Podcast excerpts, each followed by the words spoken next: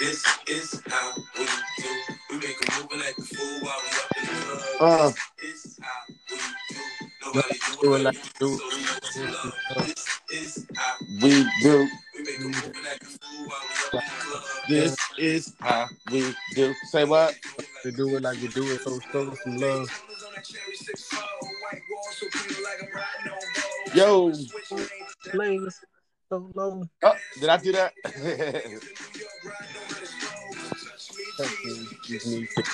Give it to you just how you like it, girl.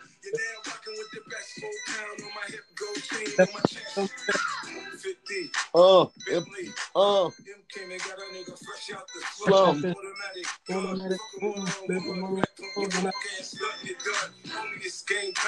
Ready, here it go.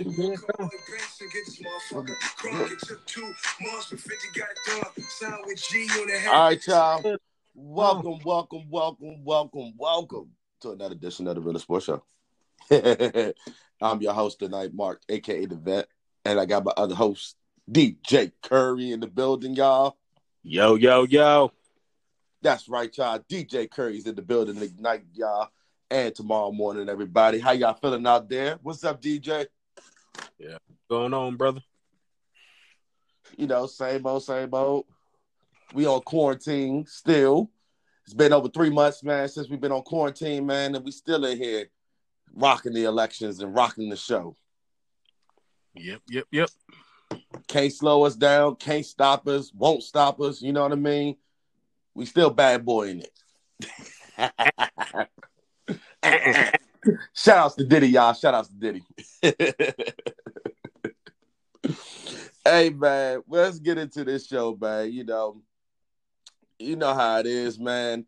Andy Dalton just got released today from the Cincinnati Bengals. Even though I kind of seen that coming, Yeah, You that know. wasn't a surprise. That was not a surprise at all. Nah, I, I don't think that was going to be a surprise. But I think that I mean, honestly, it wasn't as shocking to me. But I would have at least thought they would have gave him a you know a chance to either fight for his job or at least give him a chance to coach the young boy that's coming in to replace him, which is Joe Burrow. Well, like I said, before the draft and everything, we already knew that Joe Burrow was going to be the number one pick. Right. We already knew that. Right, right. So we already knew that as soon as they were going to select him, Andy Dalton had the short end of the stick. He was going to be ready. And that's exactly what happened. Well, I well I agree with that. But it would have been smart for them to keep him and let him be like a mentor to Joe Right. Burrow. Know, let him, you know, learn under Andy Dalton since Andy Dalton has been a productive quarterback in his career, He has been. but they didn't give him that chance. So they're just going to run out the front. They're just going to run out the gate with Joe Burrow as the starting quarterback. But you know what though? But Joe Burrow is not going to have a relationship with AJ Green. Like, you know, they're not going to be in off-season workouts plans. You know what I mean? They probably going over schemes, maneuvers, and stuff like that on a tablet and things in that nature though. But for right now, you got to think: Are they going to really have that QB wide receiver relationship in their first year? And the answer to that is probably going to be no, not this year. I'm thinking next year, once this pandemic cries down a little bit, yeah, I say cries down a little bit and goes kind of a little bit away, and we start shifting back to a little bit of normalcy. I think they can have that quarterback relationship. But for right now, I don't think that. It's a possibility, but not saying that it will happen. We we never know. But at the same time, it's gonna. matter a fact, it's gonna. It's basically like a disadvantage for all the teams, to be honest. Because It is. It is. you got to learn the playbook, but how you? The thing is, how you going to access the playbooks? Are they going to do it like, you know, through the technology of how? You know what I'm saying? Mhm. Is how how are these players going to get the playbooks, especially the rookies. Right, right. Now there are now there are some teams that are out there where a lot of teams right now, or I should say all the teams right now are basically doing their um you know, their uh Zoom classes online and stuff like that. They're zooming each other though, trying to learn each other, uh, trying to learn each other a little bit more better. They got quarterbacks in the rooms talking to each other. You got uh quarterback coaches in there talking on Zoom to their quarterbacks, trying to break down the system to them while they're online. So it's basically like an online class that you're taking on how to be a better quarterback, how to be a better wide receiver, how to be a better defensive end, how to be better at this point, how to be better at that point. So this will really test your knowledge. I think, you know what? I was thinking about this earlier too. This is going to be the time frame to really say, can everybody come together and read a defense? Can you read an offense?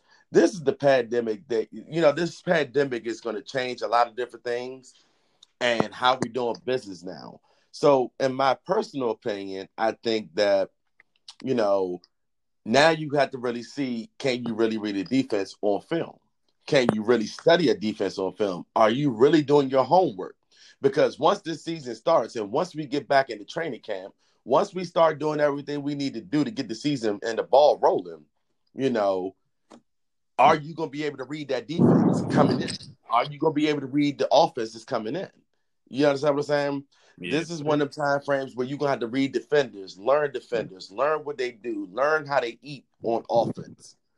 You know what I mean? How, learn how to Ezekiel Elliott really gets free on that offensive line. Learn how the, um, different things come about on their defense. Learn how quarterbacks read, you know, on defense. You know what I mean? Yeah, I understand that. So, what's your take on it? I mean, it's really honestly, I agree with you 100. percent Mm-hmm. But it also this gives them a time to see, just like for example, Dwayne Haskins. They said that even though you know he had a whole new offensive scheme and everything, they said through the classes and stuff that they're taking now, they said he's pretty much grasping the offense, right? Which is a good sign. Mm-hmm. Gets to sit there and actually, you know, go map out whether it's through Zoom, Skype, whatever. Right. Sit out there and he can actually go through whatever plays or playbook or whatever he has with the coaches, and he can dissect what he needs to do, what call is here, how he needs to set line up for protection, whatever. It said that he's grasping that, and that's a good thing. So you know, you can. It's one thing to grasp the concepts. It's one thing to understand it on film and write it down on paper, but it has to show out there where it really counts at. You know, yeah, on mean? the field. I get that, right. but it's going to be hard for them to do that right now because you know they can't do any type of activities right now. Right, right, so right. All right. they really can do is sit there, grasp the knowledge of the offense, get it together, know what what is what, like who goes here, who's your X receiver, who's your Z, you know. Yeah, yeah. They have to learn. They learn it pretty much as like going back to basics. Oh, and, and you know that is pretty. And you know something, that is a very good thing for them to do that's right. something very good. I, I, I would have to 100% agree to this. That this is something that everybody needs to do. Sit back and enjoy the basics of football. Learn the basic foundation of football. Go back and you know do some real homework because what you're about to come up against is is going to be either you ready or you're not ready. This year's Super Bowl team, the team that wins this year's Super Bowl this year, not ne- well, not particularly this year, but next year, the mm-hmm. team that wins the Super Bowl is going to be the team that's been prepared, that's been prepared. And they really, it's not about the key missing piece this year. It's about the, the focus. It's going to be about how much time in the off season was you spending focusing and doing what you needed to do to get ready for the um for the regular season. Exactly. I believe I believe that this year's Super Bowl winner, it ain't gonna come off of talent. It's gonna come off the mindset. Are you hungry or are you not? Kansas City was hungry last year because they had all last year to practice. You understand what I'm saying? They practice to get better. They practice every day the week with each other. They were out there, you know, doing the damn thing last year. This year is going to be something to prove with your knowledge, your understanding of the offense or defensive side of the ball, or special teams side of the ball. This year is going to be something totally different Yeah. that we have never seen before. Exactly. Exactly. It's basically going to come down to attention to detail and who actually, you know, who what team actually prepared themselves not only for a what 17 game season, Right. but also the mental grind of a season. And who is going to see who has grit and who doesn't. Right. Right. be the main thing. And you know something though too? And This is how you really test the rookie. You know, the rookies out. This is really how you're going to be able to chance to get a chance to see what you're getting, what you got out of your draft picks, what you got in the team. When that last 53 man, when the last man for the 53 man roster gets picked, this team, your team better had been solid. This is going to be your solid team going into the season. Your 53 man roster that you have that they're going to put together because rookies, veterans, anybody can all get cut this year. And I think that's going to be the Nobody year where you're going to see a lot of veterans getting cut. nobody is safe. Nobody is because all the people that everybody that thought they were safe last year, oh, because you skip you scraped through the uh you skipped through the cracks. I mean, you slipped through the cracks last year because you really didn't know the offense or you really didn't know the defense or you really wasn't putting in work last year. All these veteran players as that you know that didn't show up for training camp last year or didn't show up for mini camp. Well, this is your grind now. You know what I mean? This is how you grind. This is how you're going to learn the new playbook. This is how you're going to learn everything that's new this year. It is no more slipping through the cracks this year. I think every team now has to see that. I, huh? I, I really think every team needs to see that. Right. And I really do believe that every team is going to get a chance to get a feel for what their team is going to look like. Yeah, exactly. But the one thing, the one Um, thing that I really like about our team is that we did get younger. I like that. Right. We were one of the oldest teams in the NFL for a long, long time, and I'm happy to see that we're actually getting younger. Yes. And we need that, especially with the coaches we have now and our new shape Mhm. defense. It's going to be interesting to Right. see how we do this this year if we do have a season. It's definitely going to be interesting to see how everything is going to work out. Right, I agree with that too. So they got reportedly that the Patriots are interested in Andy Mhm. Dalton, and the Jaguars are potentially interested in Andy Dalton.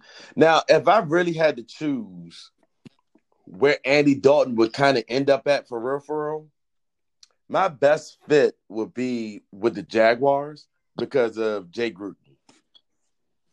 Yeah, because he did, he did, But- he was offensive Cincinnati when Andy Dalton was there.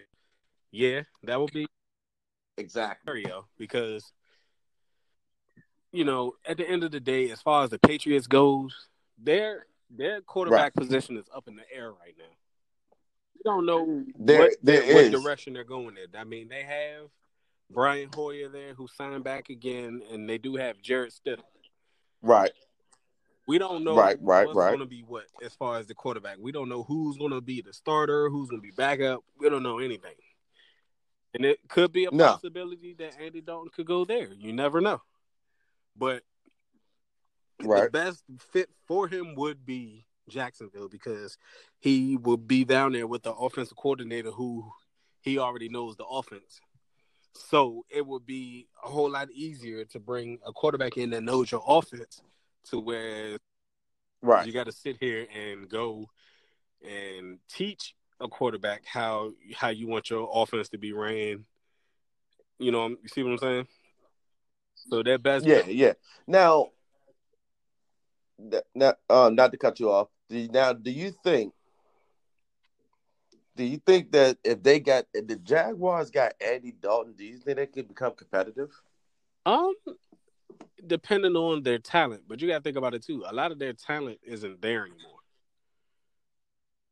Right. Offensive wise, yeah, yeah, looking a little scarce. But you know, the Jaguars have done a lot of different things before that was kind of scarce too. Now, like I said, you got a quarterback, offensive coordinator relationship going on down there in mm-hmm. Jacksonville. And they already know their schemes, their maneuvers, and everything else that's going around. Right. Right. So, if it's possible that Andy Dalton would already know the system that that Jay Gruden already wants to run, or they run the same kind of system they ran in Cincinnati together, you're looking at a potential scare for another team. And I'm not saying the Jaguars are going to be like the best teams, to, as you know, the best team this year, or they're going to come out mm-hmm. smoking hot. No, I mean, I think there's going to be a grind out period a little bit. Though they're going to lose a couple games, and of course they're going to, you know, of course they're not going to be the team that's going to probably go to a playoff run this year, though. But I think they could be competitive this year with Andy Dalton being on their team. They can be, but it, it's going to come down to because you got to think about it too. They still got Gardner Minshew, who Yeah. as of right now is their starting quarterback because Nick Foles is on to Chicago. Yeah. So He went yeah, to Chicago. Chicago Bear now. Oh, and um, just breaking news too. I don't know if everybody heard about that already too. Ted Ginn went to the Chicago Bears too. He signed a one year deal today. Oh, so the Saints. Yeah. Yeah, the Saints let go Ted Ginn Jr. Um, he's reportedly signed with the Bears, so that gives the Bears uh some some room at wide receiver now. They got a wide receiver to go out there to do some dirt. Well, that's good because they, they needed some more receivers, so that's a good pickup. But then Yeah. again, too, as far as the Saints, you know, they did just um inherit a uh, wide receiver that they so, Right. uh Teen was in that from the University of Maryland, Tino. He's a New Orleans Saint now, so yeah. that that could be a, a potential good, you know, pickup for them if he ever gets the opportunity. Because I've seen him play in Maryland. He he's pretty good. Okay. Okay. Well, let, well, well. Let's let's shift a little gears here from Andy Dalton. What do you? How do you feel? now we're going to move to CeeDee Oh. Lamb, who to wear the legendary number eighty-eight with the Oh, Cowboys. Lord. you know the legendary eighty-eight jersey. How do you feel about that one? The, the, you know, 88 was worn by none other than Dez Bryant and somebody else prior to that. Michael Irvin wore it as Mhm. well, too. So, how do you feel To be that? honest with you, I don't even know why he even chose 88. I really don't. Do you think it's a do you think it's gonna be like one of those things where superstitiously speaking, do you think that's a a, a, a bad karma or a good karma? Now, the last 88 to wear the jersey, Dez Bryant, he had a predominant he had some predominant seasons. Oh yeah, One under I mean some Yeah. under Tony some under But Tony gotta think- Romo but you got to think and about. and he had the most drop passes when he was with Dak Prescott his first cup his first year. Okay. Now, the last 88 that wore it before then was Michael Irvin. And he had a dynasty of years with the Exactly. Dallas Cowboys. Exactly. Five Super Bowls. So do you think so do you think CeeDee Lamb would would continue the tradition of the Cowboys, you know, at wide receiver honest, like he that? has some big shoes to fill. Not Mhm. saying he's not a good receiver because he is a good receiver, but with a offense that's based on the run, it's gonna be hard for CeeDee Lamb to shine. It really is because CeeDee Lamb, it, Okay, CeeDee what Lamb you really is no Dez Bryant, and he's definitely not a Michael Irvin. So for you for him to Right. choosing that jersey number, you're already putting pressure on yourself already. Because now people gonna Right. especially the Cowboy Nation will look at you and say, okay, you were in 88. So, you know, 88, that comes Right. with a lot of responsibility. It does though, And and you know, and that that's that's the thing. I don't believe he's ready for that responsibility. That's the thing. You know what? I'm a, I'm a, I'm gonna have to agree and disagree. I think he can. He like you said, it's gonna be some big shoes to fill. I think that he's gonna have to either show up or he's gonna show out. And like you said, the run game is gonna be the base run. Is the base thing of the Dallas Cowboys organization. Now they want to feed Zeke. They want to feed Zeke. Now Dak has to throw the ball. A, uh, Dak gonna have to. Dak's gonna have to throw the ball, and he's gonna have to get his big reliable target, which is gonna be CeeDee Lamb this year, and uh, you know, um, Amari Cooper. They had to take some pressure off Amari Cooper and Michael Gallup. Now you got three big weapons right there on your defense, on your offensive side right now that are potential go getters. They're going to go get the ball. Now, Amari Cooper does not play very, very well of good football away from home. So you need that big person that's going to step up when Amari Cooper don't step up. And Gallup has stepped up to the plate when he's away from the when he's away from home. Now can CeeDee Lamb step up also when he's away from home? Not in the Dallas Stadium To be honest with you, when the lights. to be honest on. with you, Dallas' whole receiving corps is going to be a question mark this year, Okay. Especially on Amari because Amari, Why? especially on Amari Cooper. Amari Cooper is the number one receiver hands down. We all know this. Okay. But- right. For some way, somehow, he never shows up when it when it when it, it's time and he really needs to show up. I don't understand. Ever since he Right. left Oakland, he's been a whole different person. I don't know who this is because he's definitely not looking like the draft pick that got drafted by Oakland. He's not, and he's not playing like he played in Oakland either. And I don't know whether it's the the difference in the offensive schemes or it's something different going on in Dallas that he just didn't get the he just wasn't catching as many passes as he was supposed to. Um, he got you big downfield a couple times in a few games. He got you big. He got you some big gains, but when it came down to the nitty gritty, can you catch the ball in the end zone to help me win a lot more games? It didn't help them. It wasn't helping. Now, I now, if you're a defensive coordinator, who do you target the most? Who would you double team? Would you double team CeeDee Lamb, or would you double team? To be Amari honest, or would you double team? see that's gonna be the thing. That's the only thing about Dallas's wide receivers. If you double one, you still got to worry about the others. So it's not Right. about doubling. Is you just got to make sure you always have safety help. That's the only thing. I wouldn't worry about double teaming. If you double team, Okay, that's going to take one player out of position, and that's going to leave holes open in your defense where they can shred pick you apart. right. So if you have all three of them out there at one time, I wouldn't I wouldn't do no doubling. I would play man to man. Like get I, I would want you need Okay. to get up and get physical with them. Get them out there get them out of their game. Okay, Exactly. take them out of their comfort zone. Now, CeeDee Lamb can change directions a little bit though, but you know, he, he lacks that balance of cutting back some time frames. He lacks the balance of getting in and out of his, you know, getting in and out of his routes sometimes too as well though. He's a good football player. He can get in and out of his routes though, but sometimes he lacks that ability though. If he gets jammed up But you got to think about this too. CeeDee Lamb is a rookie. He hasn't experienced the NFL yet. Now, the one, the people he played against in college, that was easy competition. I'm sorry to say it, that was easy competition.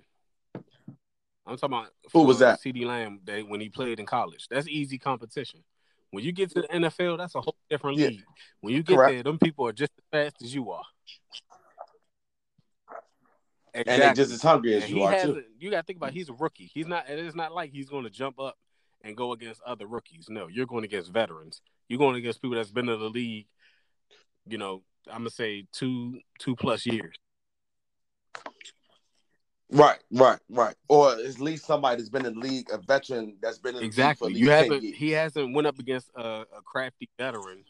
You know what I'm saying? He hasn't had the opportunity to study anybody yet to see. Okay, if Right, I, if, right. If I see them running back flat footed, am I going to break off the route and do a, a five and in? You know what I'm saying? He hasn't done none of that yet. Right, So right. you got to factor. So, Too. yeah, yeah.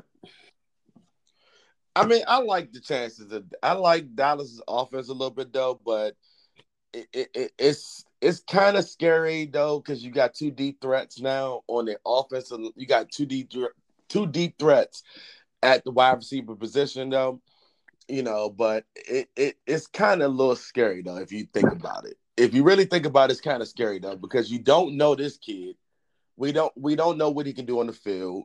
When we're going to be able to get our first chance to see him, hopefully in preseason, to see what he's made of on the first string line, and we're really going to be able to see what you know what Amari Cooper is going to be able to do in preseason.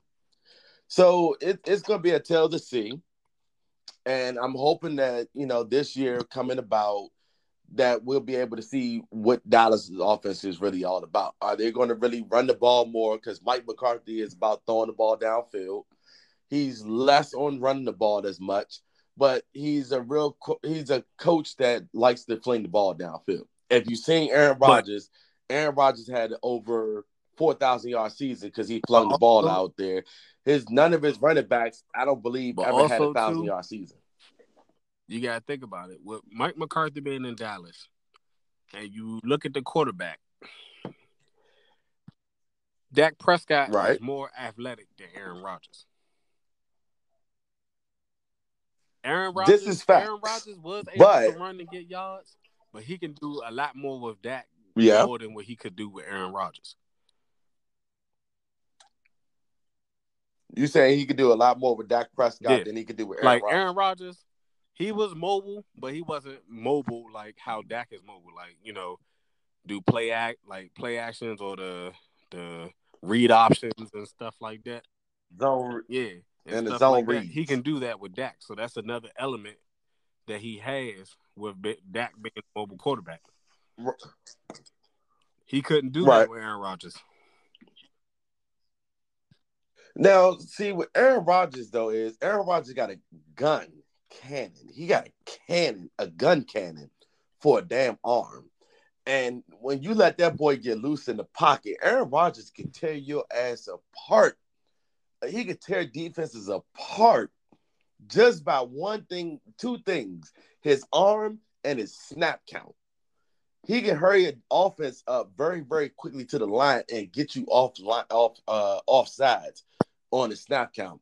Now, Dak, for instance, is not a real bad snap count. You can read Dak's snap count, like I told everybody before. When Dak rubs that towel in the back of his hand, he's running the ball nine times out of ten. Now they're probably going to change that shit up this year, though. They're probably going to change it up. I guarantee they change it up this year. If he rubs the towel this year, he's throwing the ball. Or nine times out of ten, they're going to do a combination of both this year. Rub the towel because that's what they're going to expect you to run the ball. They don't know learning a whole the new offense as well. So Exactly. So everybody's pretty much this year, except for the New England Patriots, but they're learning the new quarterback. Everybody's learning something pretty new this year. If you don't have like Philip Rivers is even not even in San Diego no more. The only people that are really not learning anything new this year is the New Orleans Saints. Yes. The New Orleans Saints have had Drew Brees down there for at least 20 years. 20 years, Sean Payton Yeah. and Drew Brees. No, I'm sorry, not 20 years, not 20 years. No, I'm sorry, I'm sorry, I'm sorry, I'm sorry, I'm sorry. That's a lie. That's a lie. Drew Brees has been in the league for 20 years, but he's only been with the Saints for about 15, Yeah. maybe 16 years. He went to the he went to the Saints in about 2004, 2005. Yeah, because he was playing with the Chargers at one time frame. He and then they got uh yeah, they was playing with the Chargers for a minute. Then he got traded down to um New Orleans, and that's where he stayed at. And that's where he won his first Super Bowl at, and now he's going for his second Super Bowl title. Had to make facts on that. I do apologize, everybody. I had to make facts on that. Now we're gonna move just a little bit along. Um, how do you feel about Washington not picking up the fifth year option on Reuben Foster? Let's start there. Well, I'm guessing they're just going to allow him to see what he's going to do this year because he's still on the team. They pick up his option for next year. So this is basically he's basically playing on his last year of the contract. So right, he basically got to go out there and that he's worthy to be our star linebacker on the team. Mm-hmm. So right, I, way I feel about it, I really don't know how to feel about it because, like I said, I'm not in that organization. You know what I'm saying? So I really don't know what to feel about it. But my thing is, only thing I don't like about it is what's that? They just need to prove I agree to prove that he still can play. Because before he got hurt, right. when he was in San Francisco, he was a dominant football player. No doubt. He's a beast. He's a beast. Uh, yeah, he's a beast. Don't get me wrong, he's a beast. He wouldn't have got drafted in the first round if he wasn't a beast. He was a beast. Well, even though he had some off the field issues, don't get it wrong, he had some off the field issues that needed to be addressed. It and um, his capabilities on the field was not showing up off the field. He was a predominant player on the field, but it was not a predominant citizen of America. Um, a lot of these things that you know, even though some of the false the reports came back false that he didn't do it, he did it, he didn't do it, he didn't do it, did do it, didn't do it. Everybody kept telling this man to stay away from the woman that he was with. The woman is trouble, and every single time frame you go back to the same woman that you that you got in trouble with the first time, first three times with, it, it tells you something about yourself. You know what I'm saying? He could have messed up his entire career, his whole football career, off of one lie. Yeah. Yeah. One lie almost, I mean, three lies jeopardized his career, and that was assault and battery on a woman. Yeah. You know what I mean? They said they had claims that the entire football team was out there looking at him, talking to him. He never put hands on her. He never did this to her, never did that to her. And she came back and said she she was beaten up on, she wasn't beaten up on. You know, it, it's so many false reports going out there. So every time they told you to stay away from this woman, you kept going back. That's why you got dropped from the team in the first place. You came to Washington for a second chance in life in football. You came to Washington to see if you can get back in the football league and really show out, show your talents off in Washington sadly but surely you got hurt with Washington and you couldn't get off the chance you couldn't get that chance to show you off what you your talents, your skill points, and everything else that you have to bring to the team at the linebacker position. Because we could have surely used you this year. On I mean last year on line at a linebacker position. Um my other thing was is this with Reuben, you know, not being able to get, I mean, not being able to pick, then not being able to pick up his fifth year option, that lets me know that they're trying to move in somebody younger to that position as well too. So that also lets me know that he's not either he's ready to come back or he's not ready to come back because last time I heard he didn't have any feeling left in that league. No. I mean, he's still trying to regain feeling back in that he league. He has he's he's regained feeling back in the league. That happened earlier either earlier this year or late. Well, I mean the nerve damage. They say some nerve, nerve, or something like that. Nerve damage. He did have nerve damage when he tore his ligaments, but you know, okay. like I said, early either early this year or late last year, they found out that he has begun, you know, getting feeling back in his leg and everything. So he's on the right track. It's just still having a rehab and everything. Right, right. Now you see and why rehab has got pushed back too. Yeah, But now you see why the Redskins did what they did in the draft by drafting a linebacker out of Michigan. Right, right. Because we don't know if Reuben can come back. Exactly. We don't know if he's going to be ready for the season or what. We don't know anything yet, which is why they drafted Right. a linebacker, which is why they signed a bunch of linebackers. You know what I'm saying? So we can make sure we have Yeah. bodies just in case he won't be ready this season or however, you know, however they have to do business. So, Right. like I said, but once again, I- I have faith that he will be ready to play this season. I Mhm. have faith, and when he does, I believe he's going to do great, and he's going to prove to them that hey, I'm the best linebacker on this team. Yeah, that is very, very true. And it's, I mean, don't get me wrong, it's one linebacker that they, I know that they need to let go. And who I don't that? even know why they made him a linebacker. They should have kept him at a defensive back. Who was that? Josh Harvey Clemons. Oh, Yeah. Ooh. Yeah. I like him a little bit though. He's kind of he's okay. He's not. No, he's not okay. He's not too. Ever since they put him at linebacker, he is not okay. Well, yeah. I mean that part. He was no. not. He can rush the defender. No, he's not. I mean, he can rush. He's not a linebacker. He was a safety. He's not a linebacker.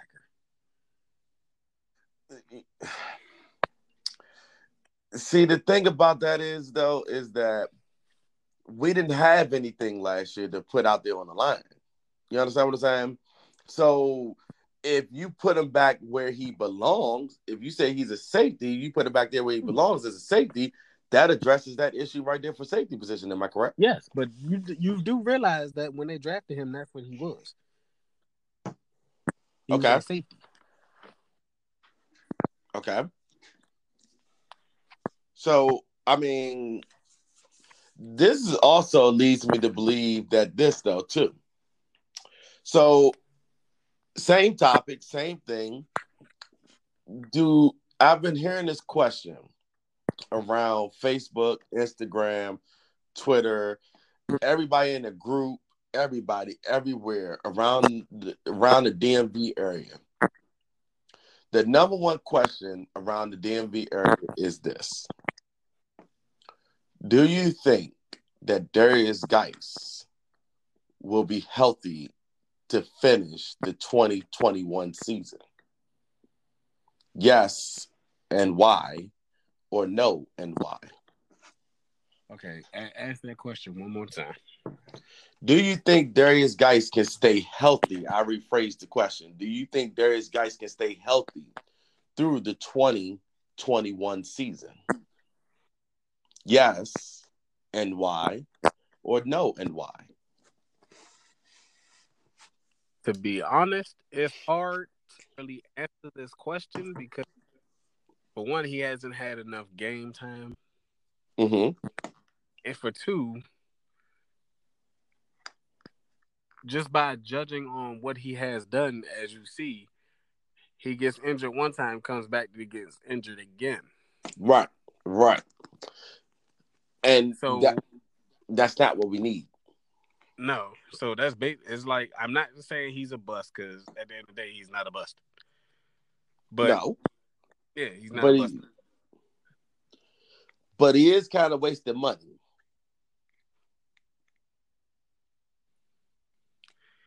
Yeah. Well, I won't say waste money because it's not like he getting paid like super millions or something. But he is wasting money though, because we have him as talent, and we want him as talent from LSU. Mm-hmm. You know, um, we want his talent. We want everything from him. We want the best for him. Doug Williams wouldn't have said that we picked him up throughout the draft for no reason Mm-hmm. because they love his talent. But you can't stay healthy enough though. Now that, that, that- I mean, also you still gotta want. We still have to wonder about the second running back that wasn't healthy last year, who could have also did some pressure and damage for us last year. Bryce Love.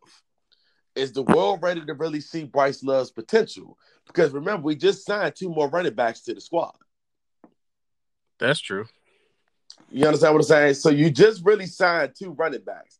Uh uh well actually a wide receiver slash running back position a running back slash wide receiver, but he wants to be used as a doggone uh uh uh weapon, as he says. And I think that was da- uh A- Antonio Gandy Dandy, something like that, whatever his name is. What is your take on that? Once again, I'm gonna need you to repeat that because I want to give you the most articulate answer. I don't want to sound. Reason why I don't want to sound dumb. You know what I'm saying? Uh-huh. I want I want to give our fans and supporters what they what they looking for. Okay, I, I, I'll reinstate the question. I'll reiterate the question. I'll put it in a different phrase for you. I, I'll make it for the fans to listen to again. Do you think? Well, no, not not. Do you think? Is the world really ready to see what Derrius Guice, what Derrius Guice can do, and Bryce Love can really, really do this year? After the fact that the Washington, well, I'll leave it at this: Is the world ready to see Derrius Guice and Bryce Love pair up in the backfield one time frame with the uh, healthy, with the healthy Adrian Peterson? All right. Let's talk. Let's talk. Part Let's one of the question. Derrius Part one. Guice. That's our part one. Now, Derrius Guice has already what he can do when healthy. Okay. If you don't believe me, you can read, you can Google or YouTube the highlight that Derrius Guice put on in Carolina with that stiff on. And in Philadelphia a little bit though too, because he has some And big runs in Philadelphia. Yeah, he has some predominant runs. He's shown that when healthy, he is dominant. Now, like I said, what he can do, be consistent Right. and stay healthy. And I guarantee if he be consistent and don't be healthy, he will be a big time addition to our run game when Adrian Peterson is gone. 'Cause that's the reason Yes, why will. they drafted him to be our running back of the Yeah. future. Exactly. Him and Yeah. Bryce Love. But you just got four new well, actually, I take that back. We got like, We just signed four new running backs to the team. but not all of them are going to make the team. We know that. Facts. We know that. Even though they're signed, yes, but that don't necessarily mean they're going to make the team. Right. Because it, it, it, I mean, understanding, I know that not everybody makes the team. Facts, true. But in the same aspect of that breath, though, is, is this: you pick up four, so which means you're stacked at running back position. You have Adrian Peterson, who they just picked up a second year option. You have Derrius Guice, Bryce Love, who we've never seen on the field at all, period, yet. Uh, I believe they still have Wendell Smallwood a little bit, though, if I'm not mistaken, unless we let him go. Then you still have uh, whoever else they picked up in the offseason, though, but I don't believe them two are going to stay on the team that long. I think that they're building up, you know, special teams. They're going to be our special teams people Mm-hmm.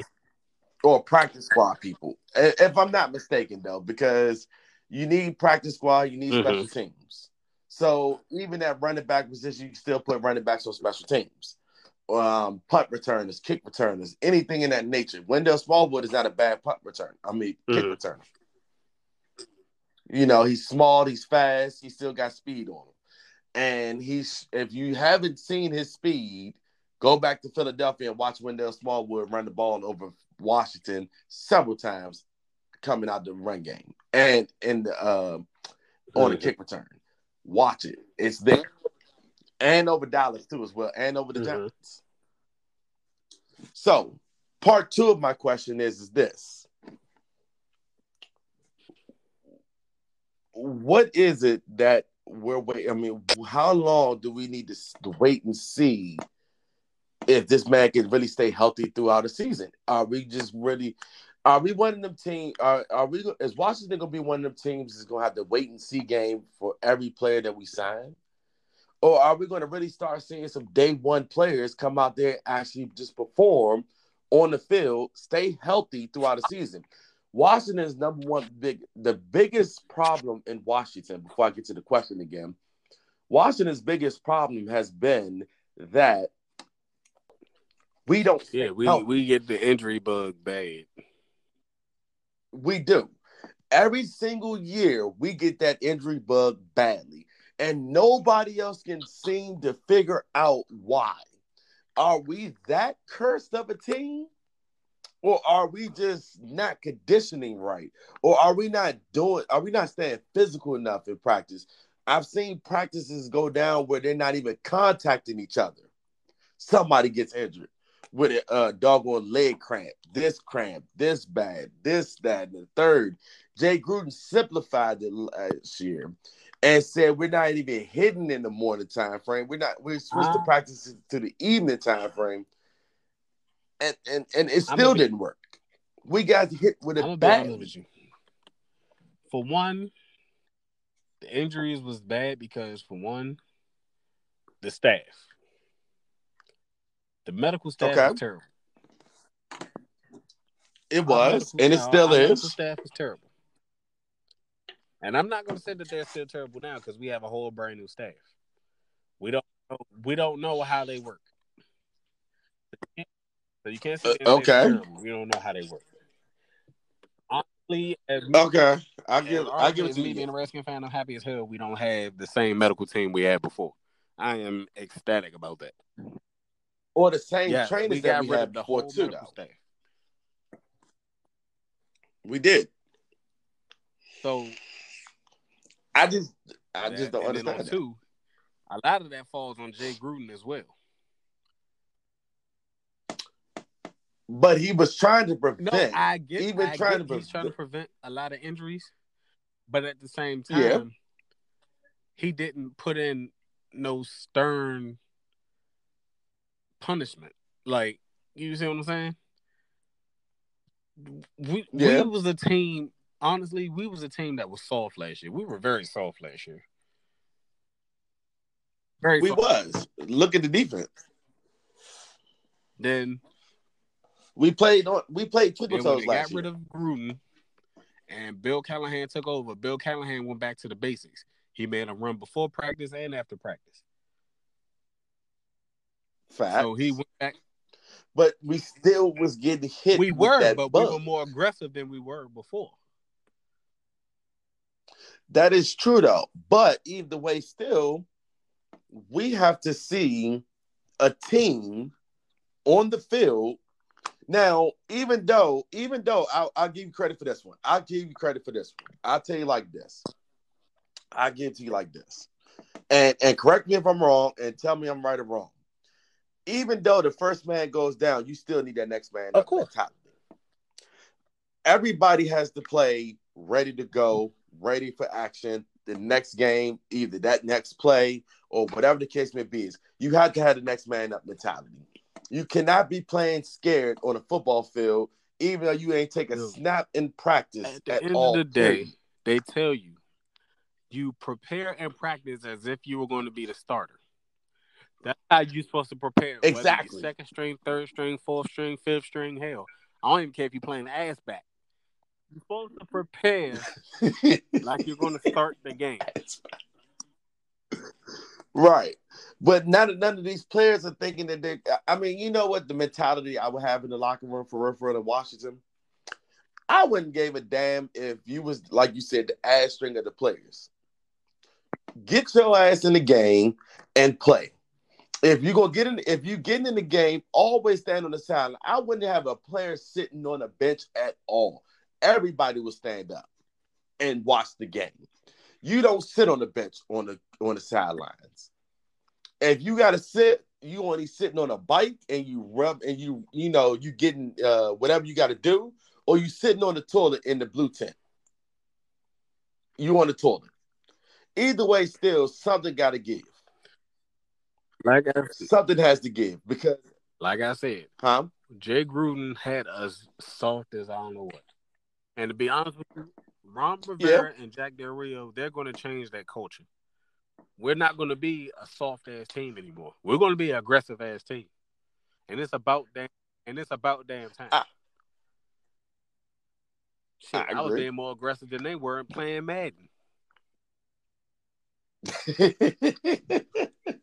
but sometimes too aggressive can get you It still can. beat in it's the game. about be honest with you, football. Honestly, football is nothing but controlling your aggression on the field. That's all it is. It's being detailed. It's being Facts. detailed to assignment, and it's not losing your cool or losing your head. It's all about being focused and savvy. You always Facts. in the detail. That's never going to kill you. You can't detail, and you play too. You got to hold that aggression when you're playing. To where- right to where you can only where you can control And yourself dom- to make that dominate. Like you uh, know- prime example, uh, Reggie Yeah. White. He played aggressive on the field, Right. but look at how he controlled that aggression. that is true. Bruce Smith, That is so true. Bruce Smith is the all-time NFL leader. I, I, yeah, It's Yeah. all- I agree with that. But you got to be able to. But you. But look at these players. Create. Look at these players though that you're naming. All these players stayed healthy until the throughout the ending of their season though too as well. but you wonder You know, why. and You wonder I- why. yeah, because they were hitting old school football. Why do you think Brett Favre, Darrell Green, Ray Lewis, London Fletcher, Charles Woodson, Rod mm-hmm. Woodson, Mm-hmm. Deion Sanders? Why you think Yeah. all of them last Prime. so long and played so many years? Michael Irvin. Because for one, they kept their bodies in shape. That's the main That is thing. true. Because they were freaks of the league. They were freaks of the NFL. They were they were freaks. It's all about preparing your body. Ray Lewis tell you that. It's Right. all about preparing your body. It's basically football is a Right. be honest with you, football is not only physical, it's mental. It's mental because you have to learn how to control your anger. You gotta learn plays, you gotta learn different stunts. It's like that's the mental aspect of it. The physical is, you know, the Mhm. tackling, you know, getting tackled, weightlifting, stuff like that. That's the physical Yeah. To get stronger. To become that's stronger. physical. But in between that, And drink and stay off Yeah, the that too. weed. That- stay off the but weed. what a lot of people don't Drink what a people don't water. realize in between all that, for one, you have to give your body time to rest as well, because you don't want to over, overdo it and overexert yourself. That's another thing. Right. You have to give Right. your time, you have time to heal as well. That's what the, like I This is so like that's what the off season is for. I get that. But sometimes on the bye week, whatever, I I believe that they need more than what a, they normally what a bye week they do what have a day or two off and then they back to practice. No, and about yeah, they get about two to Yeah, three days off in the to bye week. But if you have nagging injuries, Right. you have to. It's like during that time, you need to be getting your treatment. Even if you're not going to the facility getting your treatment, go get your treatment. Some you know somewhere else. It's about you gotta keep your body. You gotta maintain your body. That's the only way you're gonna last through a season. You have to maintain your body.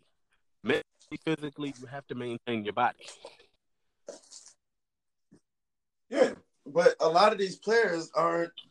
A lot of these players are. Uh, I mean, now there are freaks of accidents that happen. Um, there are freak injuries that do happen occurring during the game. Now, I would give them that. Either they stepped the wrong way or they came out the wrong way. There are accidents that do happen in the game, but either way, still though, you know, you got to be able to prepare for the next man up mentality. You got that next player has to stay ready.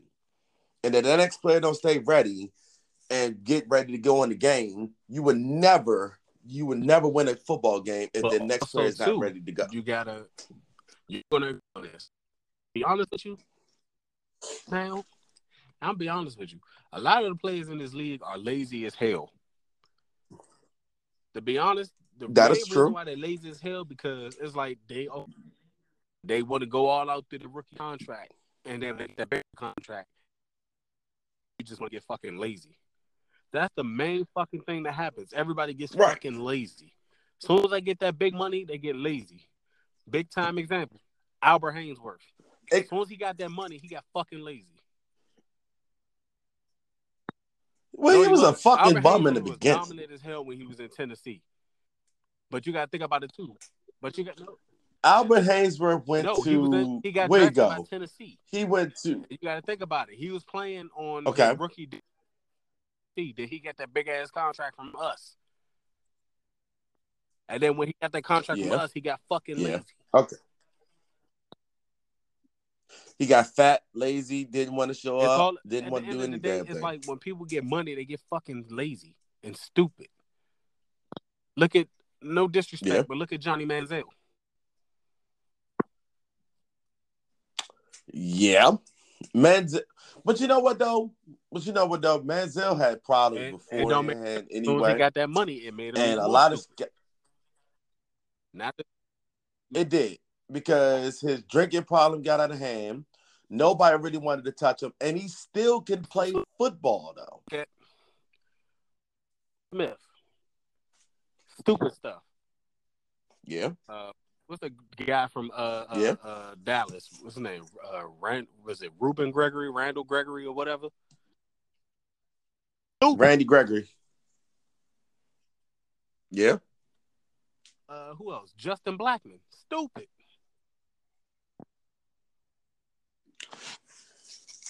a lot of these players that had talent. Oh, prime example. Um, prime example. Prime example. Washington the Redskin player. Um, I can't think of his name right now. Stupid move. Got paid money and did something real stupid. I can't think of his name right now, but it was one Redskin player that signed to our team, then got dropped from my team. It was in the past five Fred years. Davis? I don't think it was Montae Nicholson. I don't think it was Nicholson like that. You talking about Fred Davis? Yeah, I think it was Fred Davis. Weed. Fucking Yep. stupid. It's like I don't fucking get it. It's like people just be like, I'm gonna get to the NFL. Only thing they main thing they say is I want to get to the NFL so I can make the money. There's nothing wrong with that. But if you're gonna make the money, go out there and do the shit right. When you get that money, go out there and earn it. Play your ass off to earn that money. Don't play your don't play your ass off But to like- get the money and then get fucking lazy. Like, come on. But now some now some of these players are only smoke. Now some of these players are really, you know, it, and it goes down to leadership. You know what I mean? That comes up to leadership. That comes from your team captains. That goes to up to everybody that's in that organization on your team to help you keep up your well being. Now I'm not saying that be a babysitter. Uh, that's not what the fuck I'm saying. I ain't telling nobody to be no the goddamn bodies, hold nobody damn hand and say, hey man, don't do this, or hey man, don't do that. But at the end of the damn day, at the end of the damn day, the player next to the player to your right, your left, and behind you and in front of you is your brother on that field. Off the field is your brother off the field too as well. If you guys as leaders, I would it, it, it it'd be beyond fucking me to have a team fucking captain who's not responsible for my players, for responsible for the people that's underneath of him, that we chose you to be the team captain and you're not responsible or holding accountable your team, I mean your the players that are underneath of you. If you're not holding these motherfuckers responsible for their off-season actions and their doggone on the field actions, I don't need you to be a captain. And that's the truth. We picked you to be a captain for a reason. We picked you to be a captain to do what your responsibilities are to do. Check up on the players, help us out, tell us what we need to know about them, and so we can either get them some help before it breaks news or keep the shit off the radar. If you're gonna do something off field, keep the shit off the radar. Look at Ezekiel Elliott, for instance. This motherfucker can't stay out of trouble, period. His name has came up in every single off-season programming since, since he's been in the damn Exactly. league. His name has been in every damn thing. And now Dak Prescott's name is up there now. You know, and I knew it had I had to wait because I didn't hear nothing about Zeke at all, period, during the pandemic. I thought I was gonna go a whole damn offseason without hearing Zeke Elliott's name, getting in some damn trouble, or his name involved in some damn trouble, or doing something stupid else, something stupid in the offseason though. But guess who fucking name pops up in my damn email box? Guess who name pops up in all the damn sports arenas around the world again? Guess who we Zeke sitting up Elliott. here talking about Mhm. again? Thank you. Him and Dak Prescott having a goddamn party though, even though the party wasn't even like that though, but your name still broke fucking news. Whether regardless of whether you had more than 10 people, less than 10 people, more than 20, or whatever the case may be, is your name got involved with cops, Zeke, and Dak. They don't look at Dak as a problem child anymore, really, because they can really give a damn, but they can really care less about him because he's working on his contract with Dallas. But at the same token of breath, though, is who name follows up behind it? Mhm. Ezekiel Elliott. You got paid your money. You got paid your damn money, and now your name breaks the fucking news again. Why? You should be the main one in the offseason quarantining your damn self. Stay your ass in the house. Don't break the news no damn more. I'm about tired of hearing about Zeke, Zeke, Zeke, Zeke getting in trouble. Or was about to get in trouble for some stupid shit. Haven't we heard Zeke's name enough in the offseason since he been in the damn league? Haven't we heard his name enough? You go for pushing it, you go for pushing the security guard. You had girlfriend trouble in the beginning. You know what I mean? We you got suspended for six games. Your name has been scattered through the Mhm. whole off seasons. All of them. They didn't know what the hell to do with you. This final season that you had a chance to play an entire season, your name pops up in the goddamn uh, your name pops up in the goddamn news for pushing some goddamn security guard. So you're gonna turn yourself into another Antonio Mhm. Brown? Is that what we're trying to do? Now, now, now, no disrespect to Antonio Brown. I know he's trying to work on his shit nowadays because he had to come to Jesus speech with somebody because somebody turned that brother around. That brother has did a whole 360 from what he was used to being and now what he's not being. He's not being that problematic child anymore because I ain't heard AB name pop up in the news To at be all. honest- period. Yet. He was doing that. He was like basically kind of like mm, on Jay thing. He was basically doing that to reach out to get attention. Cause he it's like he just needed the attention. But but see, the thing about OBJ is, is that though OBJ did his shit, but Yeah, guess he's where OBJ he's is right now, and Yeah, guess what yeah, Antonio that's Brown the only is now. difference. That's the only difference. Exactly. But the thing about it is, see, OBJ had time. You he caused trouble in the locker room. They got rid of that problem in New York. You left for one prime time state, the primest of them all. Every any other state you can you can't talk about no other state but two. I mean, in one state. That's California. California and New York City are the most livest states in America. They never sleep in these states. Okay. That's number one. If you're not on TV in New York or not on TV in doggone California, you don't make nothing. For real, for real. That's to be honest with you. They sent this ass to Cleveland where you don't get that much TV time. They're the Phoenix Suns of the damn NFL. And no disrespect to the Phoenix Suns because they're getting better every day of the week.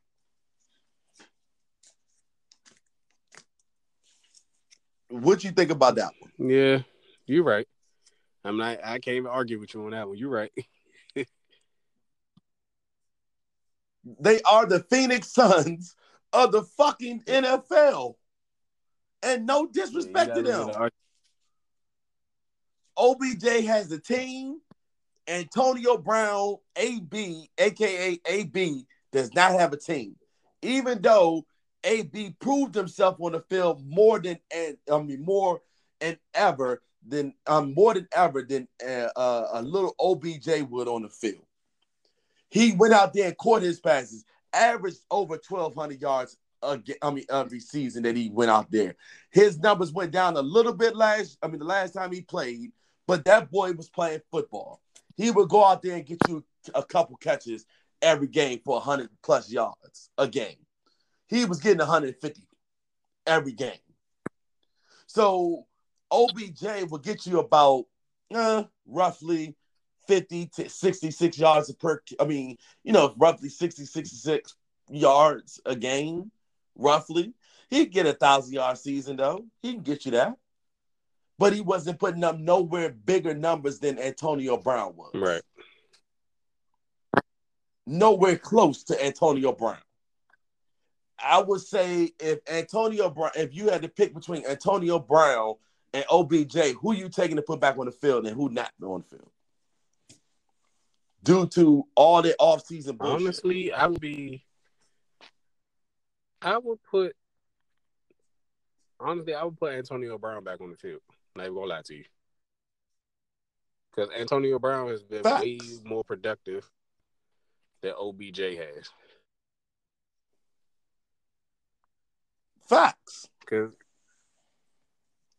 You get more, you get better production out of one than you get out of the other. You everybody thought that Cleveland was going. I even thought the same thing. I thought Cleveland was going to be dangerous as shit with Jarvis Landry and doggone OBJ being on the same damn team with the quarterback that they had because this quarterback showed promise, uh, a promising future. His first year in, then he started talking shit the second year, so he got his head smacked around. But Baker Mayfield in the backfield throwing the ball to one of these two targets in the backfield. I thought they were going to be the dangerous team in the NFL because they had weapons. But even they showed with weapons, they were not as dangerous as everybody thought they was going to be, including myself. mm-hmm. So that that leads me to say this. The offseason shenanigans, and as you say, once they get this money, I don't think you should pay them a goddamn dollar or a dime of that money until you can show me you can prove yourself off the field and prove yourself on the field. That's how you make your money. That's where the money comes from. Proving yourself on the field. Yeah, I give you the money guaranteed, but here go the stipulations to that money though. Every single time, every single time frame you get in trouble off the field, I deduct some money. I, I deduct some money. Any single time frame you don't make a play on that field, I deduct some money from that contract. That would be in every one of my stipulation of my contracts on that field. If you want to make your money, you earn your goddamn bonus money. That's how you do it. You either get your bonus money or you lose your money at all. You lose all. You lose your money on the field. Point blank simple. We got 17 fucking games on the. We got 17 games to play. You only required to play 16. It's 17 weeks in NFL. You only required to play 16 games in the entire season. If you don't ball out for them 16 games in that season, I'm deducting money from your pocket. If you fuck up in the off season, I'm deducting money from your pocket because I got to pay a goddamn lawyer to protect your ass off the field. Even though I know you got your own lawyer, I got to protect the goddamn team name because you done put the team name Right. in their papers again. You understand what I'm saying? It's not about Ezekiel Elliott gets in trouble. Dallas Cowboys running back Ezekiel Elliott gets in trouble again. Dallas Cowboys quarterback Dak Prescott is in trouble in the news for the first time ever in the news. You see what I mean here? Exactly. You see the you see the press coverage there? I didn't I didn't say Zeke got in trouble. I said Dallas Cowboys running back Zeke got in trouble. You just put the organization at hand because by your ass getting in trouble and out and off the field, you just put the organization at hand. I'ma slap your ass with so many goddamn fines. It ain't going. It's gonna slap your ass silly. And I dare a team to come pick your ass up. I dare you to try to ask me for a goddamn trade from my team because I'm finding your ass for all your off-season actions and how you disrespect the team, how we how you disrespect a team that gave you all that goddamn money. I'm not just talking about Zeke. Don't get me wrong, here, people. I'm not talking about just Zeke. I'm talking about any player in the NFL or any player that play any sports. If you disrespect my team, I'm finding your ass a whole goddamn lot of money. Now, if you innocent, you keep your money. If you guilty, you not. Look at Bashaud Breeland, dumbass. Yeah, I don't understand that one. You you you say you wasn't. You say you innocent because they threw the weed in your car, but then you run away from the cop. And you try to break away from the cops Mhm. as an innocent man. Why? Why? Matter of fact, I give you another prime example that you didn't even hear about last year, who signed with the Cleveland Browns last year, had an opportunity to play last year and didn't even play last year with the damn uh, Cleveland Browns. Kareem No, he played some last year. He did play. Kareem Hunt. Let's be honest.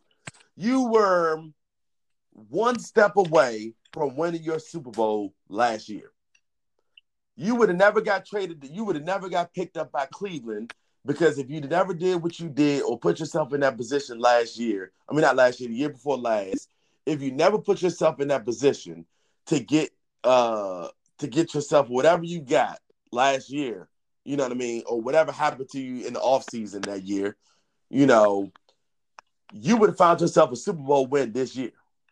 You would have been in the Super Bowl this year. You would have been the run game that they needed in the playoffs to take pressure off of Patrick mm-hmm. Mahomes in the play in the, in the Super Bowl. You would have been that fair and run game that everybody was still scared of because they still had Tyreek Hill. You would have Patrick Mahomes and Kareem Hunt running that damn ball down their throats. Ever since then, you ain't been the same. I did. I barely heard Kareem Hunt name come in the in in any game last year. Barely. Somebody tell me I'm lying. Yeah, Did you really hear about him last year? games last year. He did But did you hear about him really? He just wasn't up to the standard that we known him to be at But because of Nick Chubb. Exactly. He did play, and when he played, he was productive. but he was not as productive as he would have been as a starting running back for the goddamn Now, if he was with the Chiefs, he'd have Chiefs. dominant. Be honest he was dominant. He was there until they until that incident happened, and then they released him. Exactly. We gotta fight. We gotta. We gotta do. You know, sometimes we gotta do what we gotta do in certain situations, though. But you know, some situations we gotta think about real hard. You understand what I'm saying? Some situations we gotta make sure that we're not putting ourselves at risk of doing Right. something stupid again. we gotta make sure that we're good to go as a team the next following year. We need you. Because not only did I see Kansas City, they had a run game. Yeah, we all know they had a run game last year, though, but it wasn't as productive as the year prior to Yeah, that when they had that's true. It wasn't as productive as it was. Now we can sit up here and talk all the stats that we want about their run game last year, but look how it turned out in look how it turned out. Look what they had to do. They came back each game mm-hmm. before the Super Bowl, they had to make a comeback. Patrick Mahomes had to strap up his shoelaces the game prior to that and come back and score four unanswered points by throwing the ball downfield and making a basically mm. running a hurry up offense every play. That's how they came back. They scored all them points, 27 or 28 unanswered points by running the hurry up offense on teams. And That's teams true. got gassed. These these young boys that's coming in the draft this year aren't going to get gassed that quickly by running the hurry up offense. They're going to love the hurry up offense. They're going to love that shit. They're going to eat that shit for breakfast this year. You try that hurry up offense on this team, on these teams that are getting younger and faster, and that ain't gas like these veteran players are some of these, these year, um, this year. Man, I'm trying to tell you, they're gonna eat them quarterbacks alive this year. They're gonna rip through them offensive linemen like they are no tomorrow. Because half of these offensive linemen ain't that young no more and ain't that quick no more. Like I said, facts are fiction. Oh yeah, that's fact. Exactly. So in the same aspect of breath though is, you know, you you get you gotta look at it from different standpoints in that. You gotta be able to see what it is that other teams aren't doing and are doing. That's true. Now, to close out the show, because we're gonna give uh, uh we're gonna give our view we're gonna give our listeners, you know, we gave them like a, a 75 minute podcast this game um this time frame. It might go 80 minutes though, we don't know. How do you feel about the NFL's um position on playing on a Saturday playing Saturday games? They're gonna play they're gonna potentially play some Saturday games and um some Sunday night games. I mean Sunday games, Monday and Thursday games. If there is no NCAA season, Honestly, that's gonna be it's gonna be weird mm-hmm. for one. Cause I'm like, okay, you playing on Saturday, then Sunday, then you got Monday, then you got Thursday, then you got Saturday, then you got Sunday, then you got Monday, then you got Thursday. right? Like, It's gonna be weird. Okay, but it's gonna be like an NBA season though, in a sense. But you gotta think about it. Uh, everybody knows the league is known for Sunday, Monday, and Thursday. Right, So that means and at the end of the season, Saturdays. So that's the thing. So you telling me from what I'm getting out of that is they're gonna play like instead of always playing on Sundays, like all the Sunday games are gonna be on Saturdays. The Monday night games are still gonna stay the same. And then after the Monday, you're gonna have your Thursday night game, and then you're gonna go back to all the teams again playing on Saturday, and then you're gonna turn back around and then got the Monday night teams playing. Go from there on like that. That's the only way I see it making sense. Well, no, what they're saying is that some teams play like maybe four or five teams to play on Saturday. The rest of the teams, some of the teams will play on Sunday. Then you got some teams that play on. I mean, then you have the one game on Monday night. You have that one game on Thursday night, one or two games on Thursday night. You know, and then that's how they'll play it out. They want to split up the season so that everybody get. I guess they want to split it down the middle to where everybody can get their little, their little dip and dab here and there. If that makes sense. I, I see what you're saying, but I really got to see how they're gonna do that if there isn't college football this year. That's why I say this is gonna be weird. Right. It'll be weird though, but we got we got a chance to see it though. Oh, and to our listeners out there, I know I should announce this at the beginning of the doggone show though, but tonight and today is the very special day for DJ Curry today, y'all. My man's just you know today's his birthday out there, y'all. So y'all leave some birthday comments down there when y'all hear the show tomorrow morning. You know, um, today is his birthday. Um, big shout outs to him. You know, I appreciate that. you know, we got to give you some love on the show, man. It is your birthday that, today, and you know, another year, another wiser day, I should say. Yep. Even though we quarantine in the house, you can't do nothing big though. But hey, it is what the fuck it is. Let's make the best of it the way we can do. Exactly. Exactly. So DJ Curry, we about to take him out of here, man. Go on and take him out of the show, dog. Since it's your birthday. All right. Well, once again, on behalf of me and the vet, Mr. Mark himself, we really appreciate y'all listening to our discussion on what we discussed in our show today. Also, we would like to thank y'all for y'all support. Without y'all, our show is nothing. That's true. That is so true. So, God bless. Stay safe. When And we're gonna over, take him out. let's do it. Let's do it, baby. Y'all been listening to the Real Sports Show, y'all. Hey.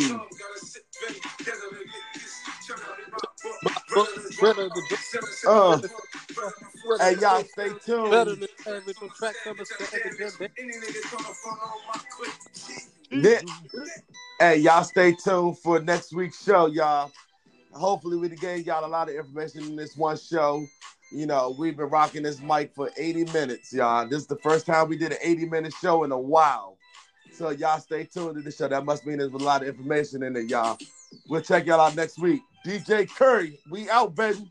We out.